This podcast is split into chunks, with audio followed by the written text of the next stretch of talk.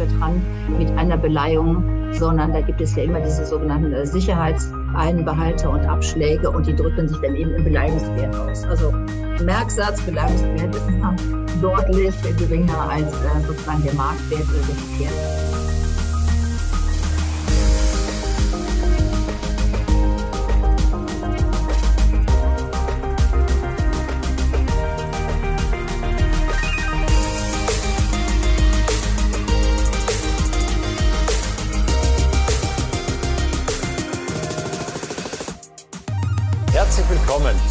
82. Ausgabe des ETLA Truger Gastro Briefings.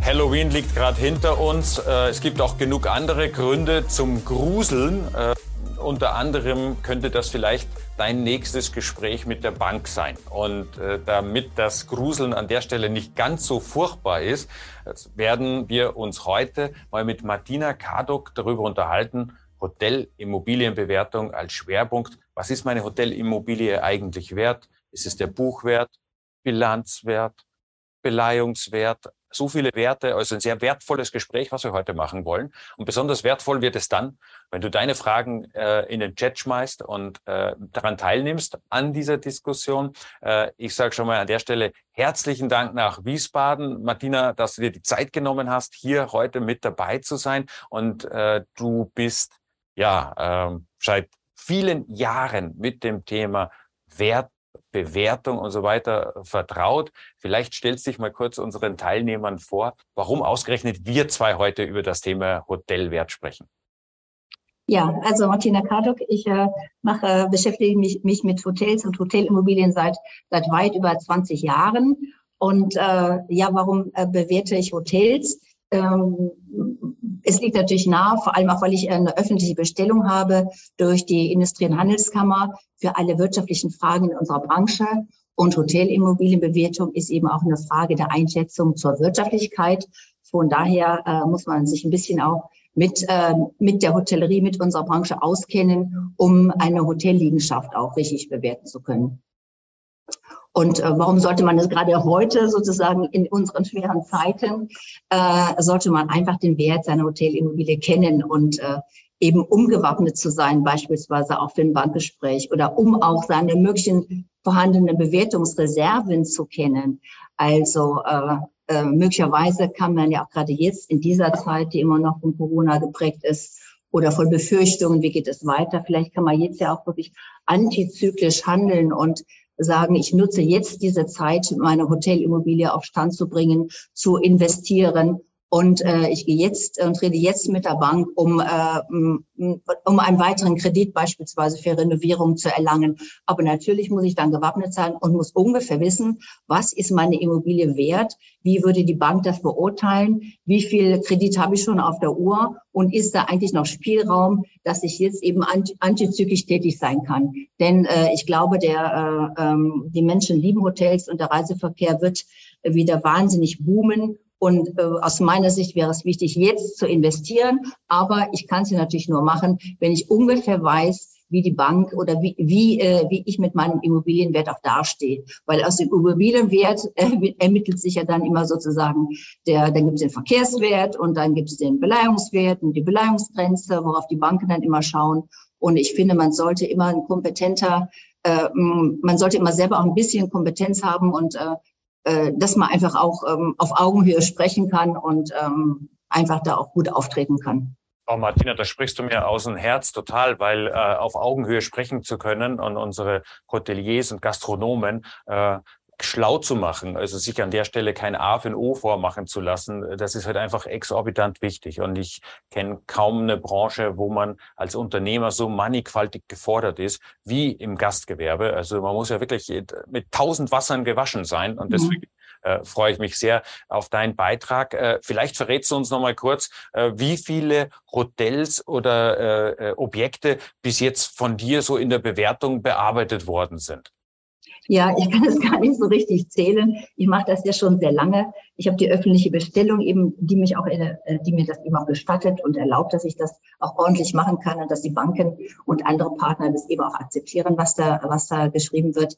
Äh, ich mache das schon seit über 20 Jahren und ich glaube, es ist, ähm, es ist eine Unzahl von, von Hotels. Ich würde sicher sagen, dass bestimmt 100 Hotels sind in der Zwischenzeit, äh, die jetzt durch unsere Hände hier gelaufen sind in unserem Büro in der Bewertung und es sind äh, es ist auch eine große Mischung von Hotels. Es sind kleine, privat geführte Hotels, also diese eigentümergeführten Hotels, äh, familiengeführten Hotels. Es sind aber auch große Hotels, die vermietet sind, äh, die wir in den großen Städten finden. Und es ist ein rechtes Sammelsurium an, an, an Häusern, äh, was da so zusammengekommen ist in der Vergangenheit bis heute.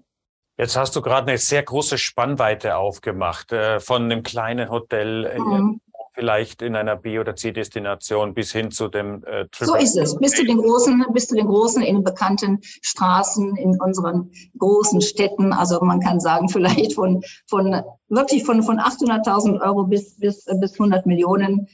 Genau, das stimmt eigentlich. Das ist eigentlich genau die Bandbreite, wenn ich es recht überlege. Genau so. Was, was sind denn dann die Faktoren, die den Wert eines Hotels ausmachen. Hotels sind ja als Spezialimmobilien nicht unumstritten. Das ist ja jetzt nicht so, was sage ich, eine Multifunktionsgeschichte, äh, sondern was mal als Hotel gebaut wird, kann ich eigentlich nur schwerlich äh, in eine andere Richtung dann äh, nutzen. Was mhm. sind denn diese Werttreiber? Ja, ja, das ist das eben auch mit dem in eine andere Richtung muss. Das ist das Thema mit der Drittverwendungsfähigkeit, die bei Hotels natürlich immer etwas schwierig ist, weil Hotels eben in der Regel als Hotels äh, als Hotels gebaut sind. Und klar, was macht den Wert einer einer, einer Hotelimmobilie aus? Wir sagen ja immer, wir haben die Bewertungseinheit von Immobilie und Betrieb. Das, das gehört zusammen, weil die Immobilie eben als Hotel eben auch gebaut worden ist. Und was gehört dazu? Eine ganze Vielzahl von, äh, von Parametern natürlich. Also beispielsweise ganz klar Lage, Lage, Lage.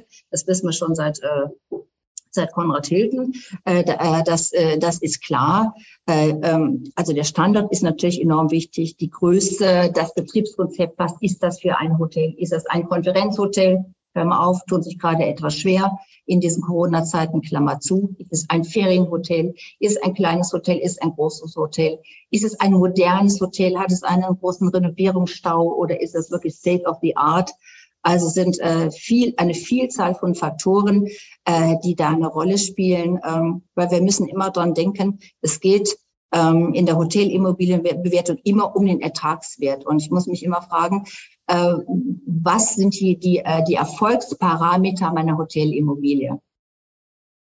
Und diese zu heben äh, und festzustellen, ist das eine.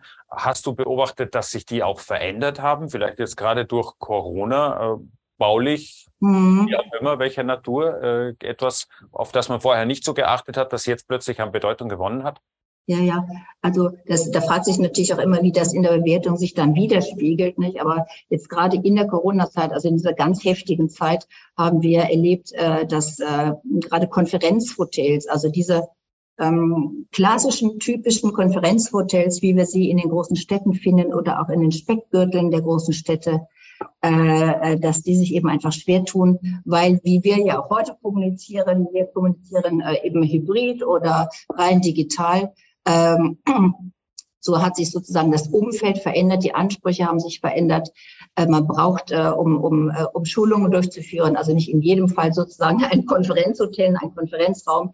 Die digitalen Angebote haben da ähm, sozusagen dieser Konferenzhotellerie, dieser klassischen Konferenzhotellerie ziemlich zugesetzt und klar wirkt sich das irgendwo auch äh, äh, auf den Wert aus. Und da muss man eben schauen, äh, was, äh, wie äh, kann man dieses Hotel eben umgestalten, was kann man tun, um äh, ähm, auch wegzukommen sozusagen von, die, von dieser Mononutzung Konferenzhotel. Andererseits haben Ferienhotels, haben wir auch gelernt, äh, haben ähm, sich eigentlich sehr Gutes geschlagen in der Krise und äh, sind auch so ein bisschen Investors Liebling geworden, ja.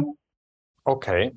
Ähm, das heißt, wenn ich jetzt äh, hergehe und sage, es gibt so äh, Gefälle, Stadt-Land-Gefälle vielleicht, was ich da so raushöre, dass äh, die äh, äh sehr hoch bewerteten Stadtdestinationen äh, eher, sage ich mal, nicht hinzugewachsen sind, während äh, Feriendomizile eher einen, einen Sprung nach vorne gemacht haben. Ja, so, so kann man es sagen. Man muss halt immer die Betriebstypen auch anschauen. Ne? Der Betriebstyp ist eben auch ein Wertparameter. Und äh, ich will nicht grundsätzlich sagen, Stadt-Land-Gefälle, Stadt super oder Stadt schlecht, Land äh, und Land, äh, äh, Land äh, toll oder umgekehrt. Äh, man muss immer sozusagen den individuellen, und das ist ja auch gerade das, ähm, weswegen man ein bisschen Ahnung von der Branche haben muss, wenn man Hotelimmobilien bewertet. Man muss sozusagen immer die Hotelimmobilie und ihre Chancen und wie sie im Markt steht und wie sich, äh, wie die Wettbewerbslage ist oder auch in Zukunft sich verändern könnte, das muss man schon ein bisschen im Blick haben. Und ähm, da kann ich auch äh, noch gerne etwas dazu sagen. Häufig werden ja äh, Bewertungen durchgeführt von den Bewertern für bebaute und unbebaute Grundstücke. Das sind Ingenieure und, und Bausachverständige. Und äh, ähm, das ist, ist, sind alles auch wichtige Parameter. Man muss natürlich auch schauen, wie ist das Hotel baulich aufgestellt.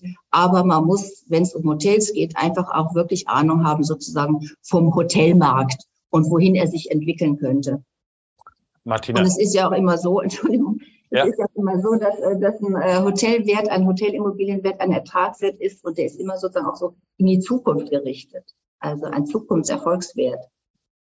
Das ist schön formuliert, aber diesen, so habe ich das mal aus dem Studium mitgenommen, was von BWL bei mir so ein bisschen hängen geblieben ist, war, äh, der Wert einer Sache ist der Preis, den jemand bereit ist zu bezahlen. Äh, ja, aber woher soll er denn wissen, was er denn bezahlen soll oder wo ist die Preisbereitschaft? Also da brauche ich ja auch eine gewisse äh, Substanz dafür. Da sagst du oder stellst du sehr auf diese Bewertungsanlässe ab. Also äh, Warum, aus welchem Zweck soll bewertet werden? Frei dem Motto, man misst, was man misst?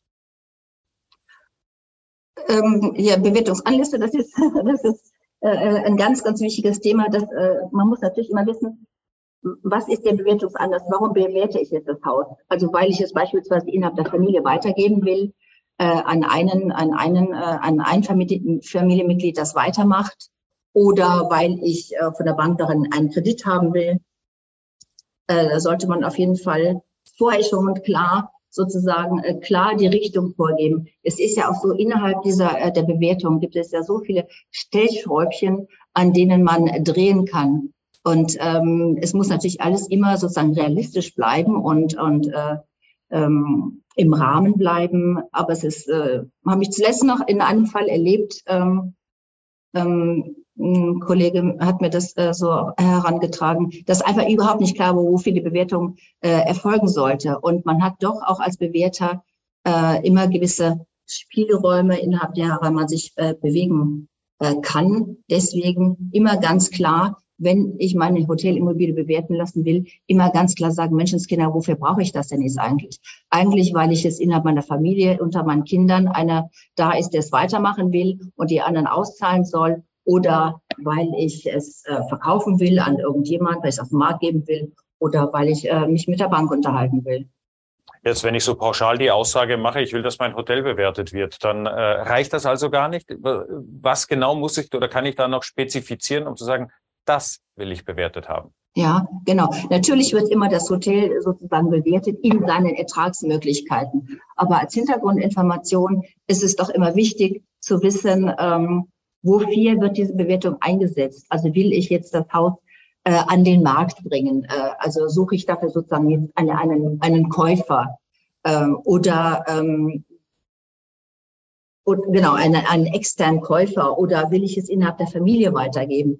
Äh, da ist ja dann häufig eben auch der Fall, dass andere Familienmitglieder ausgezahlt werden müssen. Und äh, äh, oder dass äh, ihre Vorstellungen davon bestehen, äh, was diese Immobilie jetzt für einen Wert hat, wenn sie von einem weiteren Familienmitglied fortgeführt wird.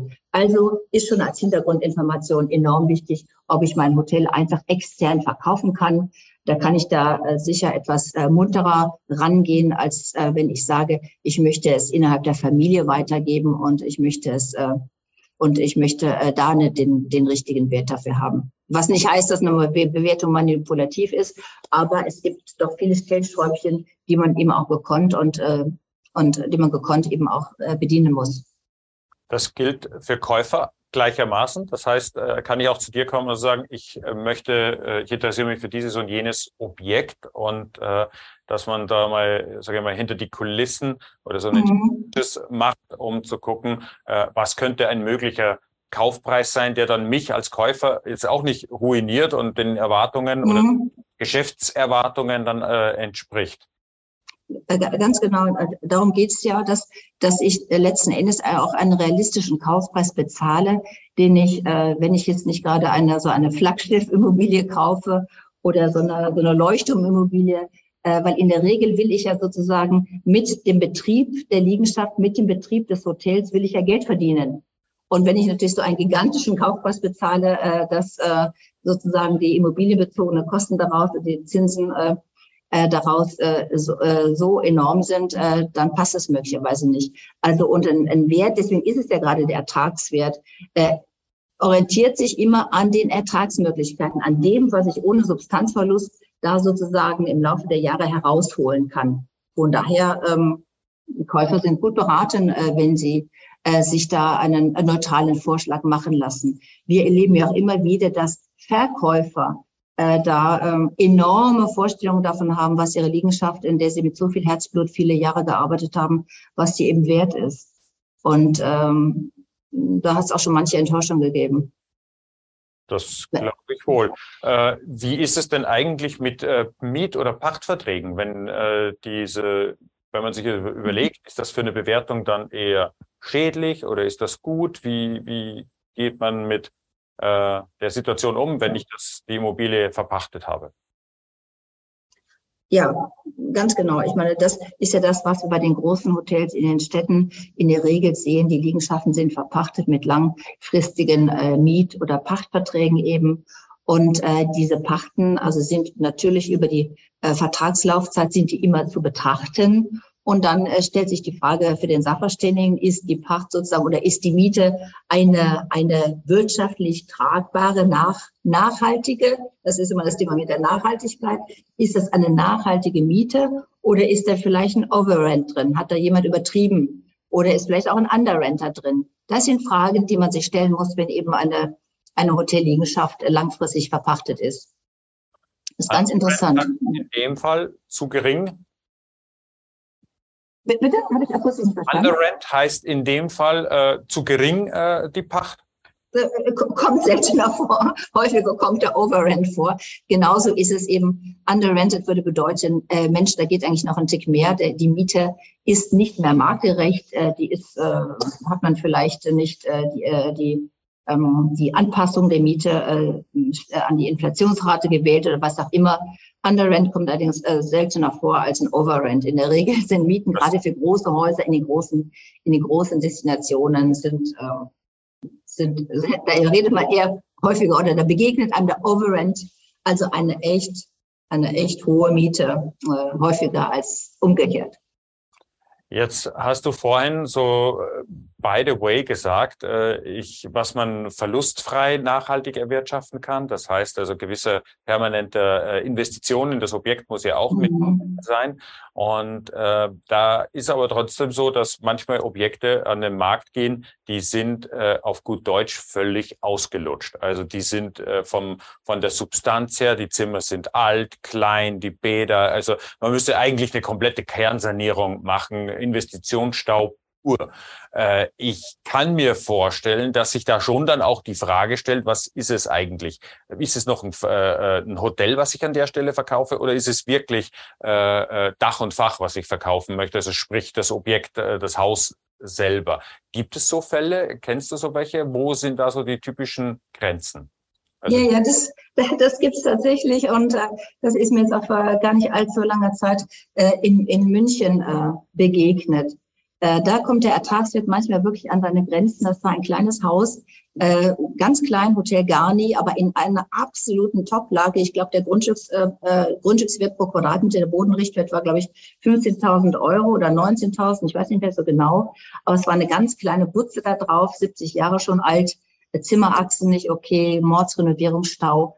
Und äh, dann da einen Ertragswert zu rechnen für 20 Gästezimmer, äh, äh, macht, äh, da kommt wirklich der Ertragswert an seine Grenzen. Da muss man wirklich sagen, der Bodenwert ist so gigantisch, Äh, und der kleinste Ertragswert ist in dem Fall eben der Bodenwert abzüglich Abrisskosten gewesen. Der war wesentlich höher sozusagen, als wenn ich jetzt diese kleine, nicht mehr zukunftsfähige Immobilie über die Nutzung als Hotel gerechnet hätte. Ist ja immer, das geht ja immer um die Zukunftsfähigkeit. Ertragswertberechnung für Hotels ist immer irgendwie auch zu gucken, wie Zukunftsfähigkeit, wie zukunftsfähig ist die Immobilie.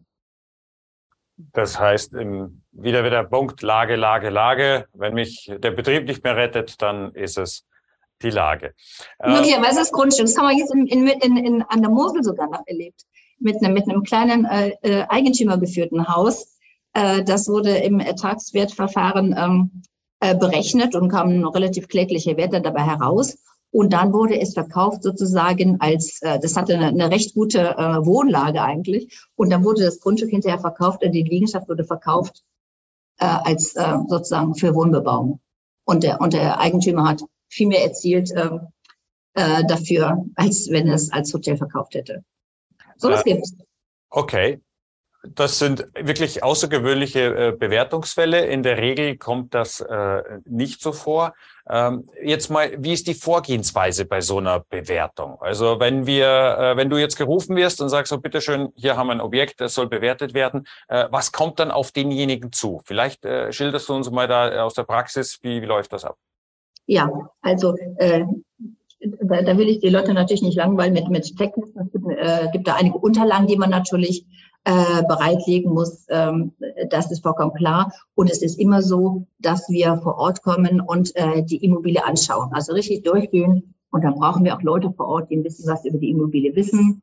Und äh, wir bringen, weil natürlich wir, wir bringen immer auch einen, einen Techniker mit, weil, na klar, der, äh, der Erfolg verleiht der Substanz ihren Wert, aber umgekehrt wird auch ein Schuh draus. Auch die Substanz muss okay sein und äh, muss gut sein, damit sich Erfolg einstellen kann. Und da sind ja auch viele Themen zu berücksichtigen, Brandthemen und, und Erneuerungs- und Sanierungsthemen, die man im Rahmen der Bewertung eben auch angucken muss. Von daher treten wir in der Regel zu zweit auf also äh, meine Person und dann ein, ein Bausachverständiger und äh, wir begehen die Immobilie intensiv. Und dann gibt es natürlich noch eine Liste mit allerlei Unterlagen, Grundbuchauszug, Lageplan, Katasterplan, äh, Protokoll der Brandverhütungsschau. Also da will ich jetzt nicht langweilen, aber das sind so dann einige Dinge, äh, die man äh, bereitstellen muss. Wie lange dauert so ein Prozess, bis ich eine Bewertung habe? Also wenn ich, wenn ich alle Unterlagen habe, gerade auch den aktuellen Grundbuchauszug und so weiter, dann kann man loslegen, da kommt die Objektbegehung und dann kann man sagen, es dauert äh, vier bis sechs Wochen. Wenn die Unterlagen da sind. Manchmal tun sich die Leute etwas schwer, die Unterlagen zu beschaffen. Mit Vollmacht machen wir das dann auch und dürfen wir das dann auch machen, äh, um das Ganze äh, oder um den Leuten einfach auch äh, diese, diese, diese Dinge abzunehmen. Das machen wir auch. Ja, so ist es ja. Jetzt habe ich mitgenommen, gut, es gibt unterschiedliche Bewertungsmaßstäbe, äh, Anlässe, was weiß ich, familieninterne Vorgabe hast du äh, Weitergabe hast du gesagt, äh, äh externer Verkauf äh, etc. Diese unterschiedlichen Anlässe. Gibt es nicht auch, sage ich mal, man liest immer wieder so Abkürzungen, wie so Maklerformeln oder so äh, Multiples, äh, mhm. was auch immer. Da gibt es ja mhm. ganz viel Unwissenheit. Äh, mhm. Multiple auch, also ein Vielfaches, entweder vom Umsatz oder vom EBIT oder vom EBITDA und so weiter und so fort. Äh, dann äh, Irgendwo hat man auch schon mal den schönen Reim Pacht mal acht oder Pacht mal acht gehört. Ne? Also äh, was hältst du von solchen äh, Ansätzen? Ja, also da, da, da kursieren die, die, die verrücktesten Maklerformeln. Äh, das ist klar und keiner weiß so richtig Bescheid. Viele Menschen äh, operieren damit und sie geben halt, ich möchte halt sagen, sie geben halt irgendwie eine erste Orientierung, aber mehr ist es wirklich nicht. Also ich, ich ähm, ich finde es immer wieder interessant, wenn ich damit äh, konfrontiert werde. Man kann das machen, man kann sich das überlegen, Pacht mal 14, Umsatz mal zwei und so weiter. Aber äh, das haut bei weitem nicht immer hin und äh, man sollte schon genauer hinschauen. Ähm, wenn es um, um etwas Wichtiges geht, also wenn man verkaufen will oder gerade wenn man mit der Bank sprechen will, weil man äh, vielleicht doch noch einen Kredit braucht für, für eine äh, Sanierungsinvestition. man kann das halt machen, aber eine ordentliche Bewertung, eine sachgerecht, eine fachgerecht ausgeführte, gibt dann doch eine größere Sicherheit. Ist auch eine größere äh, Offenheit und Transparenz gegenüber dem äh, Käufer oder dem Geschäftspartner dann, wenn das jemand erstellt hat, der da vom ja, vom Berufswegen her zur Neutralität äh, auch verpflichtet ist. Wenn ich ein solches Gutachten in Auftrag gebe, also sechs Wochen ungefähr dauert äh, das ist bestimmt nicht umsonst, das kostet auch 2,50 Euro, oder? Ja, ja. Also äh, äh, es gibt ähm, die Architekten, die auch fleißig äh, Hotels bewerten, die machen das. Da gibt es äh, auch so Tafeln nach der HAI. Dann geht es eben nach dem Wert der Liegenschaft. Also eine Liegenschaft, die 50 Millionen äh, äh, Wert hat. Äh, je höher der Wert, umso höher das Honorar.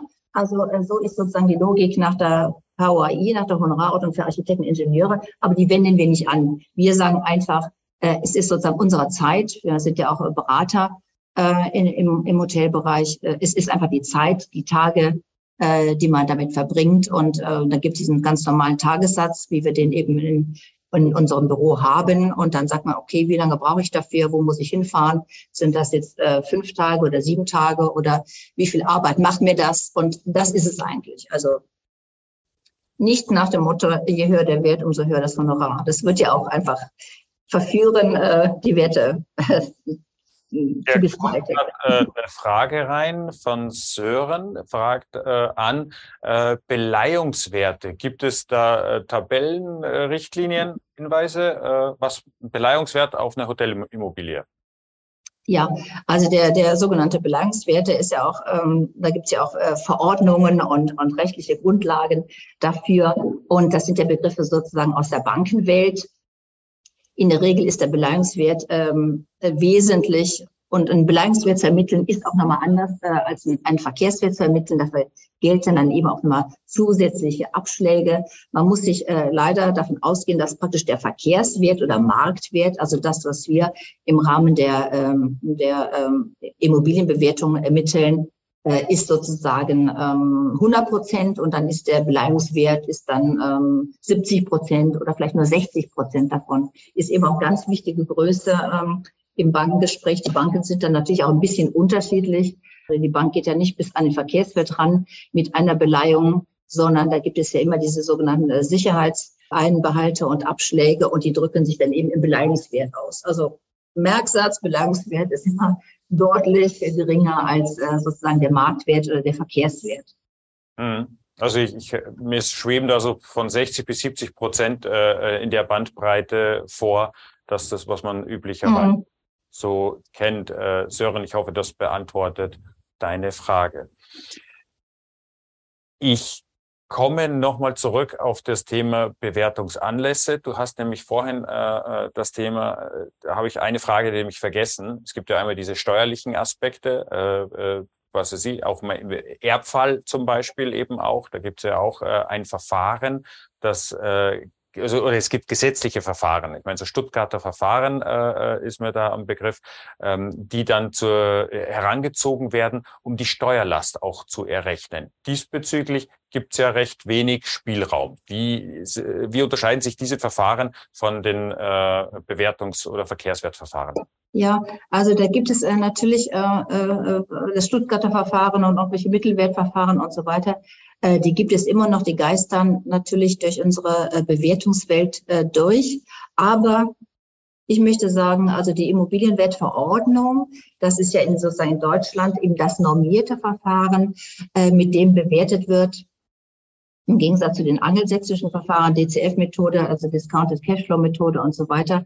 Die Immobilienwertverordnung wurde jetzt in 2021 eben nochmal noch mal reformiert und nochmal adaptiert und selbst das, äh, das äh, steuerliche Bewertungsgesetz habe ich jetzt gerade eben auch erst gelesen, in so, in so einem Nachrichtenkanal, äh, stellt jetzt ab sozusagen auf Ertragswerte. Also äh, auch wenn etwas vererbt äh, werden soll äh, oder weitergegeben soll innerhalb der Familie, äh, wo das Bewertungsgesetz ja gilt oder Grundlage ist, ist auch dort, wir kommen nicht weg vom Ertragswert. Der Ertragswert ist eigentlich äh, äh der gebotene Wertansatz wenn ich mich äh, mit äh, Immobilien beschäftige, die auf Ertragserzielung ausgelegt sind. So muss man sagen, ja. Wunderbar. Also dann ist damit auch noch aufgeräumt. Martina, wir haben äh, oder ich habe dir zu danken. Äh, in den Show Notes äh, werden wir noch äh, Unterlagen äh, zur Verfügung stellen, die uns du zur Verfügung gestellt hast. Vielen Dank dafür. Was werden wir dort finden? Ich meine, das war eine Checkliste. Genau, es war eine Checkliste und gerne, ich habe äh, vor einiger Zeit mal einen Artikel geschrieben, Goldstück äh, statt Liebhaberstück ähm, haben Sie schon einmal gefragt, was Ihr Hotel eigentlich wert ist. Ähm, das könnte ich auch noch bereitstellen. Okay, vielen Dank äh, dafür. Also diese Checkliste, was muss ich alles vorbereiten, wenn das für mich dann tatsächlich ein Thema werden wird. Ja, dann sage ich an der Stelle vielen, vielen herzlichen Dank äh, für deine Mühe, deine Ausführungen, dein Blick. Also jetzt äh, wissen wir, wie wir es angehen sollen. Ich drücke allen, die darauf zurückgreifen, herzlich die Daumen. Und äh, was den Winter angeht, äh, bleibt zuversichtlich, bleibt dran. Äh, wir werden wieder in 14 Tagen hier, 10.30 Uhr am 15. Äh, November beim nächsten ET Latour Gastro Briefing. Hoffentlich dann wieder mit dir. Macht's gut, bis dann.